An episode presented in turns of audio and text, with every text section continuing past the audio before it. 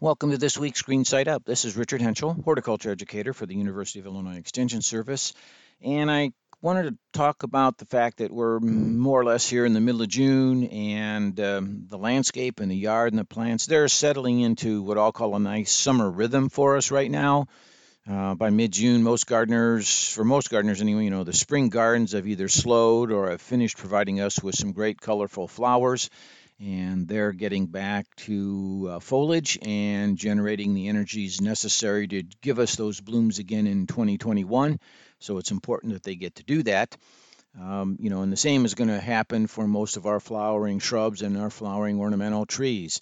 Uh, they give us a great bloom show, and after that, they're going to either create seeds, uh, make pods, have fruits, and as that finishes off, then the energies are going to go into uh, replenishing the, the reserves again for next year so that we have more foliages and more flowers and again more fruit in 2021. So that's kind of what's g- going on here right now. Um, our lawns, with the kind of rain pattern that many of us have had, um, are are at least partially actively still growing and green right now. Um, some some of the lawns are showing signs of slowing down, and those are the bits and pieces in northern Illinois, the places where uh, those scattered rainstorms, as the weatherman says, uh, didn't happen. So they're naturally slowing down, maybe even starting to show signs of early dormancy for that matter. When we're talking about the lawn, another part of a, another rhythm we get into is how often we have to mow. In the springtime, of course, it's weekly or even more weekly, every five or six days versus once a week to keep up with the uh, accelerated rates the lawns give us in the spring of the year when they're happy when it's a cool our grasses are cool season grasses they love that cool spring wet weather that's when they're going to grow the most rapidly. And then as the summer dries up a bit that routine slows down so our rhythm if you will might become about only about once a week uh, and when they're dormant no mowing is really going to be needed at all. Uh, so uh, we may have been mowing very frequently in the spring. It's starting to slow down. We may be adding a day or two to our frequency by now, um, and that's one of those annual rhythms, I guess, that we talk that we talk about. What other kinds of rhythms here begin to happen depends on what's growing in the home landscape, of course. One of those may be the vegetable gardens, and I've spoken a couple, three shows now about uh, cool season and warm season, and say our fall gardens, our spring, summer, and fall gardens that we might have uh, the opportunity to plant. Uh, the the cool season crops again would have been our lettuces and radishes, kale, cabbage. Those would have gone in relatively early. Uh, potatoes go in way early uh, because we put the seed piece in the soil and we're not concerned with what happens above ground when we have continuous cold weather for a while because the seed piece is nice and happy sitting in the ground waiting for things to change so they can come up and uh, take off and grow for us. We have lots of other things happening here.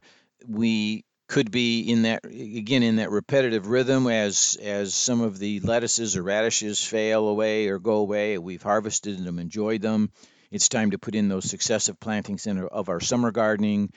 Uh, we may we're talking about uh, here making sure we got our tomatoes and peppers in in the right time, cucumbers, eggplant, snap beans.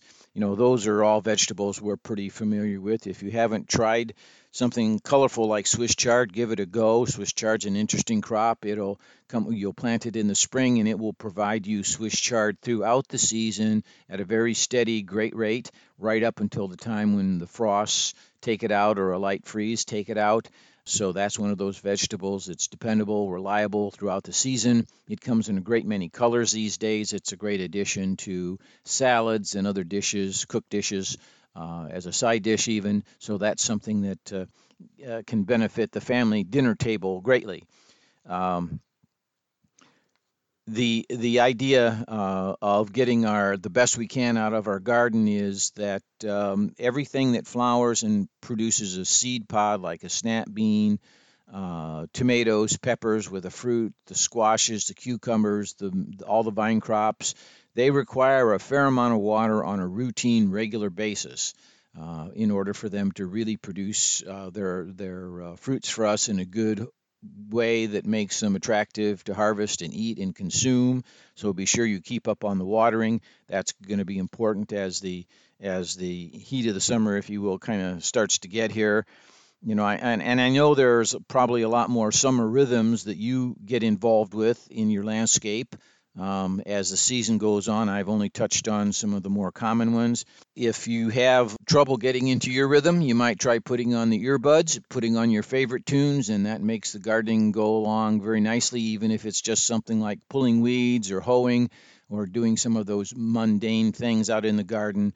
Get get find that rhythm, get into it, and do it, and it'll be over with before you know it.